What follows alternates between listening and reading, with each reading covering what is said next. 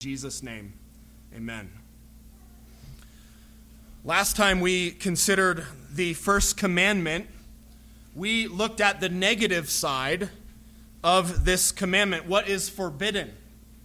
And we saw who you shall not have as your God. Tonight we consider the positive, what is required in this commandment, who you shall have as your God. And what does that mean? What does that look like?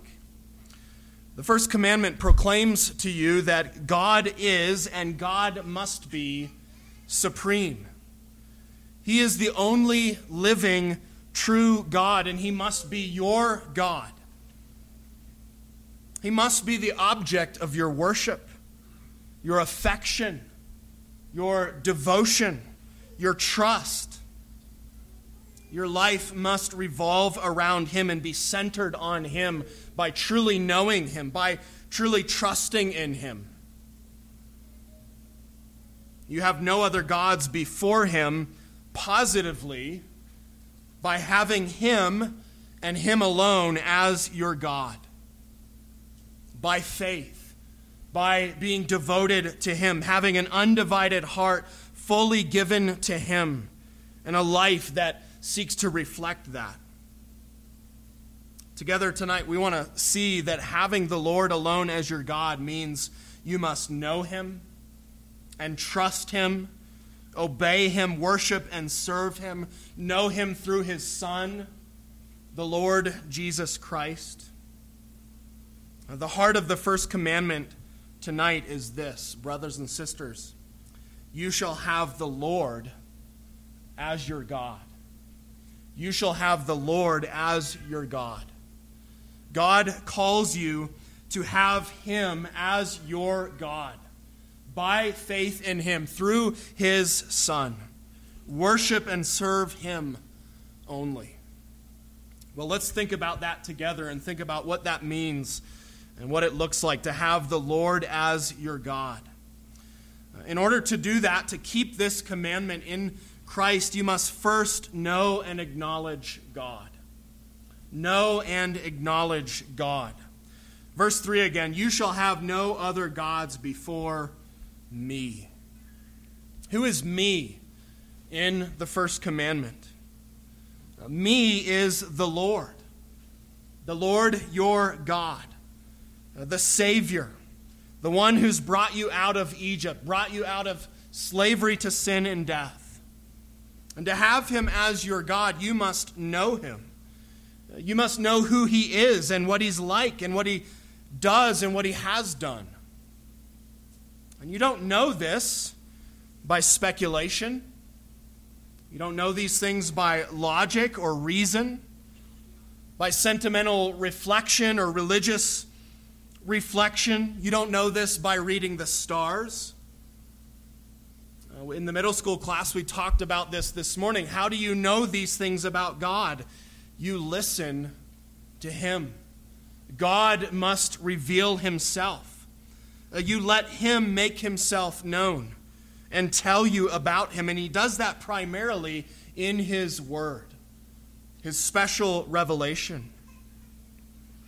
Brothers and sisters, do you know the God of the Bible? You cannot have him as your God if you do not know him. Do you know who he really is? What he's like as he's revealed himself in the scriptures? And do you pursue a knowledge of him? Do you want to know him? Do you long to know him? People long to know about all sorts of things. They pursue all sorts of things. You name it.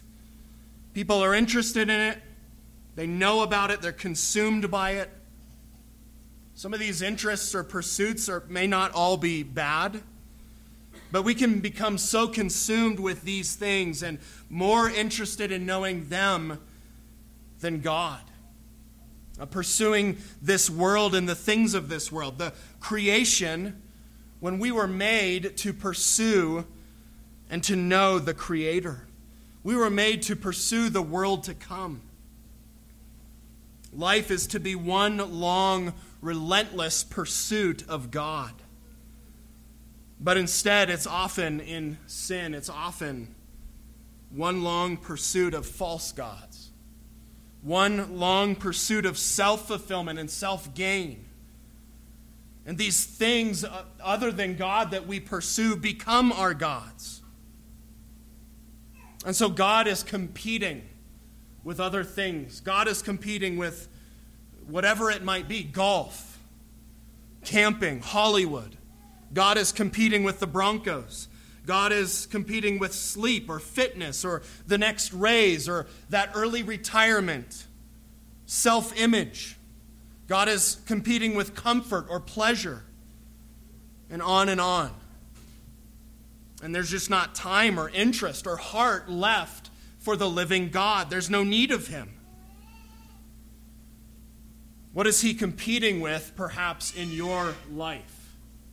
What are you tempted to pursue and long to know above Him? These things ultimately are empty. Pursuing these things are chasing after the wind. These things do not compare with knowing the living, true God. John Owen once put this put it this way, men walk and talk as if this world were all there is when comparatively it is nothing. Men walk and talk as if this world were all there is when comparatively it is nothing. It's no wonder that there's so much moral collapse and hopelessness and darkness in our world. Because as human beings, we have forsaken life's most basic purpose and basic relationship, basic truth and knowledge.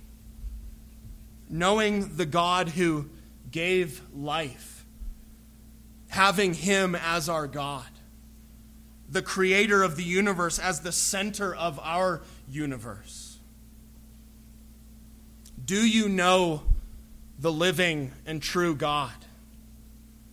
Do you know what He said and what He's done? Do you want to?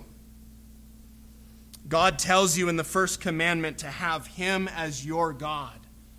And you cannot do that apart from knowing Him. But beyond that, you have him as your God by acknowledging that he is God. By acknowledging the fact that he is the living God, the only true God. That what he reveals about himself is true. That he made you. That you are on this earth because of his desire and his creation. You acknowledge that he is real and true, and he is God. Jeremiah 9, verse 23 and following says this Let not the wise man boast in his wisdom. Let not the mighty man boast in his might. Let not the rich man boast in his riches. But let him who boasts boast in this that he understands and knows me, that I am the Lord who practices steadfast love, justice, and righteousness in the earth. Psalm 46:10 says, "Be still and know that I am God." Be still and know that I am God. But it's not enough to simply know and acknowledge God. You and I must know Him personally. We must commit ourselves to Him. We must submit to Him. We must know Him in a sense of trusting Him and loving Him, believing in Him and honoring Him. And so, to have the Lord as your God, second, you and I must also trust and obey this God. Trust and obey God. Now, as Israel received this command after being brought out of Egypt, they knew it was the Lord their God who had delivered them out of Egypt. It was not some other God. It was not their wisdom, their plan, their creativity. It wasn't their military might or their wealth. It wasn't Moses. It wasn't any other man. It wasn't their righteousness, their law keeping, their goodness. He was their God, and He alone had saved them. And He alone demanded their trust. Trust that He alone was the true God, the one who could save and give life. And this is what this commandment requires of you as well. To really know God and have Him as your God, you must trust Him and you must seek to obey Him. God demands your trust and your obedience. And friends, who do you trust? Who do you trust? Think about your life and what that might reveal about where your trust is. Are you trusting in yourself? Are you trusting in money? Are you trusting in your job or in finding a job? trusting in your health or your talents, uh, your good works, your reputation. Think about where you turn when you face difficulty, when you face sorrow, when you think about the reality of death, the reality of sin and judgment. Where is your trust? What is your hope? Who are you putting your trust in? Kids, you probably remember the story of David and Goliath. Think about the difference in their trust, where their trust was. Goliath trusted in his own size and strength and his weapons, his spear. If David was trusting in those things, he would have had reason to cower in fear and run the other way but his trust was in the Lord. God was his God. Brothers and sisters, in the first commandment, God speaks directly to you and says, Trust me. I am God. I'm real. I'm true. I'm trustworthy. I created you. I'm the only Redeemer. I will save you. I will give you eternal life. Have you trusted in this God? Are you trusting in this God? Do you believe that He is the Lord, the Creator, the only Savior? Is your faith in His Son, Jesus? Or are you relying on yourself, your own understanding, the strength of men? We heard Proverbs 3 already tonight. Trust in the Lord with all your heart, and do not lean on your own understanding. In all your ways, acknowledge him, and he will make straight your paths. Be not wise in your own eyes. Fear the Lord, and turn away from evil. Do you trust God, or are you leaning on your own understanding? On the understanding of man, on the strength of man? Are you seeking to acknowledge and obey Him in all of your ways? Does that work itself out, that trust, does it work itself out in prayer? Are you depending on God by going to Him in His Word, by turning to His body, the church? Is that trust and that faith, is it bearing fruit in your life? The fruit of good works and obedience, not to win His favor, but in grateful response to his grace. Many can claim God as their God. Anyone can claim God as their God and take the Christian label and go through the motions and show up at church, but practically they can be devoted to other gods. And they obey the self and the, the passions and desires of the flesh, the wisdom of this world. And their trust is not in God.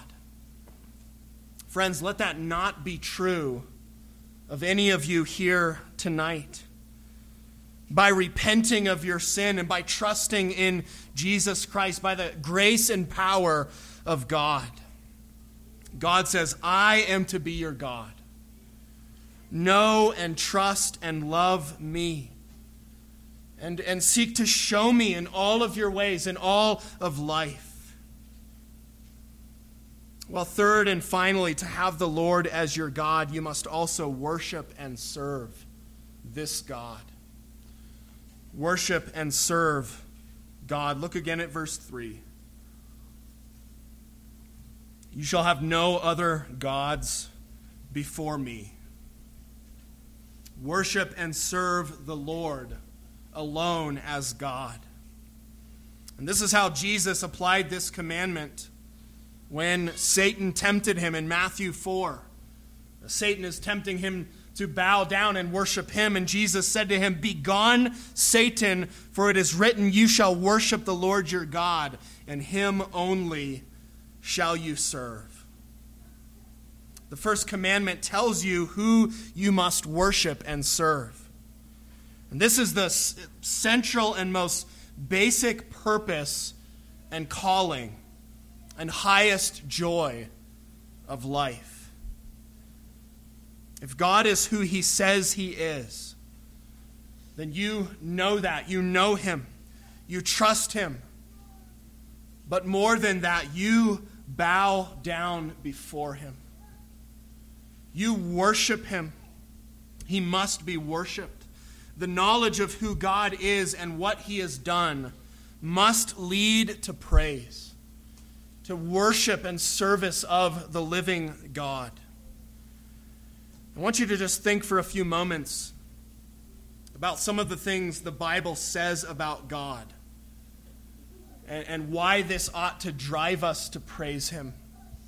If this is who God is, if this is the God we are to have as our God and worship, think about why this drives us to praise. If this God, the living God, counts the number of the stars, if he knows the number of hairs on your head, if he spoke and formed the ocean and dry land and all the creatures in them, if he always was and is and is to come, if he's merciful and gracious and slow to anger, if he is your Father in heaven, if He gives you daily bread and the air you breathe, life itself, if He knit you together in your mother's womb, if He loved you from before the foundation of the world and sent His only Son to die for you when you were dead in your sins, if He has adopted you and given you resurrection, eternal life, forgiveness of sins, if He is perfectly good, and just and all wise and all powerful, if He is love, if He never changes and never fails, if He's your rock and your redeemer, your provider, your sustainer, if He upholds the universe by the word of His power, we could go on and on. Will you not worship this God? How can you not fall down in awe and wonder and praise and, and seek to give your life to Him? Will you not give Him your heart and your praise and your service and your life and your attention? Your ear, your, your bowed knee, your humbled heart, your heartfelt service, your witness. You see, this commandment really asks for all of you. It rules out lukewarmness and half heartedness. It calls for full devotion to the living and true God. It calls you to treat the real God as God, to respond to Him as God. Romans 12 puts it this way present your bodies as a living sacrifice holy and acceptable to God, which is your spiritual worship. It goes on, let love be genuine. Abhor what is evil, hold fast to what is good. Do not be slothful in zeal, but be fervent in spirit. Serve the Lord. Rejoice in hope. Be patient in tribulation and constant in prayer. Does that describe your life tonight? Does that describe what you are seeking? by faith, not perfectly, but increasingly by God's grace. Have you bowed your knee? Do you bow your knee in worship to this God? Have you given yourself to serve and glorify Him with zeal and fervor and love? Will you and, and do you live to worship and serve this living and true God? And as you think about your life tonight, as you consider this, where you see where you may not be doing this, will you repent and, and turn from that sin and seek God's mercy in Christ where you might have failed? And will you recommit to what the Lord has called you to, this high calling in the Lord Jesus Christ? To worship and serve Him because He is the true and living God. Well, I hope you can see that when God says, Have no other gods before me, He's really saying, Have me as your God, your only God. Know and acknowledge me, trust and obey me, worship and serve me. It's utterly comprehensive, it demands all of you. It's the complete devotion and love that Deuteronomy speaks of. You shall love the Lord your God with all your heart, and with all your soul, and with all your might. And this is not slavery. This is not burdensome. This is not in your own strength. In Christ, this is really freedom. This is life. This is joy and happiness. And this wholehearted devotion to God in Christ as his redeemed people will fill you like nothing else. It'll crowd out the lesser loves, those things that we make into God's. It'll put everything else in its place and order your life so that the next nine commandments flow out of a heart and a mind and an energy devoted to the Lord. One preacher called this the expulsive power of a, of a new affection. The expulsive power of a new affection. This affection, this love for God, this devotion to Him, Him who first loved you in Christ, will captivate you with such power that it'll drive out, it'll expel the other affections which do not last and do not satisfy, which become false gods. I want you to think about the passion and devotion of an elite athlete, maybe an Olympic athlete, a, a gold medal winner. What got them to that place, that podium? It wasn't a casual pursuit, a light workout here and there, wearing the right gear, calling themselves an athlete a loose identification with a particular sport. No, their lives are consumed by and driven by and devoted to and defined by their sport and this relentless pursuit of excellence. Everything belongs to that and, and is ordered by that.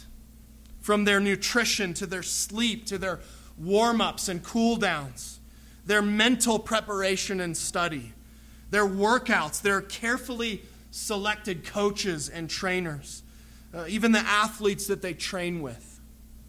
They give themselves fully to their sport, training, improving every day, exerting themselves, working, trying, failing, learning. There's no room for distraction or slacking. For many, this becomes their God. The podium is their idol. Brothers and sisters, should we not be devoted with far greater joy and focus and zeal to the true and living God? To Him who is far more wonderful and glorious, to that which lasts forever. 1 Corinthians 9 says, Do you not know that in a race all the runners run, but only one receives the prize? So run that you may obtain it. Every athlete exercises self control in all things. They do it to receive a perishable wreath, but we an imperishable. Friends, God calls you to run. To run after Him, to run to obtain the prize. He Himself, as your God, and when you devote your life to God, the, the God who loved you and devoted himself to you and brought you out of slavery through his own Son, when you devote yourself to this ongoing pursuit of the living God, when you make it your aim to know and trust and obey and worship and serve Him, there is no greater joy. There is no higher love. And one day you will see Him face to face after you have finished this earthly race. And He will say, Well done, good and faithful servant. Now, as we hear all of this, as we think about the first commandment, and as we close tonight, we need to know that apart from Jesus, the Son of God, we cannot do this. Apart from Jesus, this is all burden. Apart from Jesus, this first commandment, the very first commandment, condemns us. Why? Because we reject this God. We have other gods in our sin. We have hearts that are rebellious. Apart from Jesus, we will strive in vain, uh, even as his children. If we're seeking to do this in our own strength or for our own name, it'll be empty. It is through Jesus alone that we can truly know God. It is through Jesus alone that we can trust God and Come to Him in faith, knowing that He is gracious and forgiving. It is through Jesus that we can pursue this God with love and joy by His grace and to His glory. It is through Jesus alone we can actually begin increasingly, not perfectly, but increasingly in this life to obey and serve God. It is through Jesus alone we can worship God. On our own, we cannot. We are full of sin. We are unfit for his presence.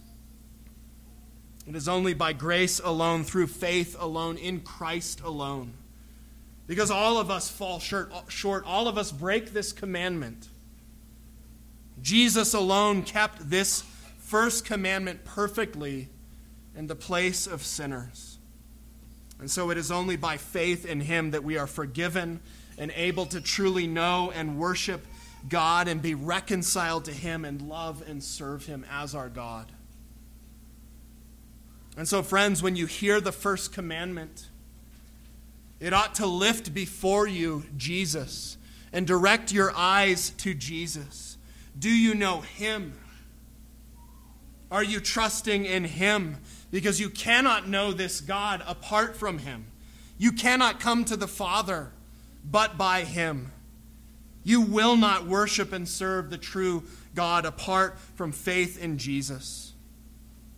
And you cannot do this apart from the Spirit of Jesus, we heard about earlier the Holy Spirit regenerating your heart, uniting you to Jesus, Uh, convicting you of sin, teaching your hearts to turn from false gods to the true and living God. And so, brothers and sisters, as you seek the Lord as your God, as you seek to worship Him alone, depend on Him and His grace. Depend on His Spirit. Keep your eyes and your hearts fixed on Jesus, who was perfectly devoted to God, perfectly knew and obeyed and worshiped Him, and lived and died for you. Each one of you is called and invited by the living God to know and trust and worship Him as the one true God through Jesus. And this is the first and most basic joy and calling of life from your Creator. People of God, by faith in Jesus, have this God, have the Lord as your God. Let's pray. Father in heaven, we ask that you would write your words on our heart by your Spirit, that you would show us why we need the Lord Jesus Christ, how quick we are to have other gods before you. Even, even now, as your children, as those who've been brought out of slavery, Lord, we are quick to turn to false gods. We ask that you would forgive us and cleanse us from all unrighteousness. We thank you and praise you for the perfect righteousness of Christ. We pray that by faith you would enable us to have you alone as our God, to worship and serve you with joy, to pursue you and seek to know you with love, to be a light in this dark world, to be your holy people to your honor and glory. Father, do us do this in us by your grace and to your glory. For our good, we ask in the name of Jesus. Amen.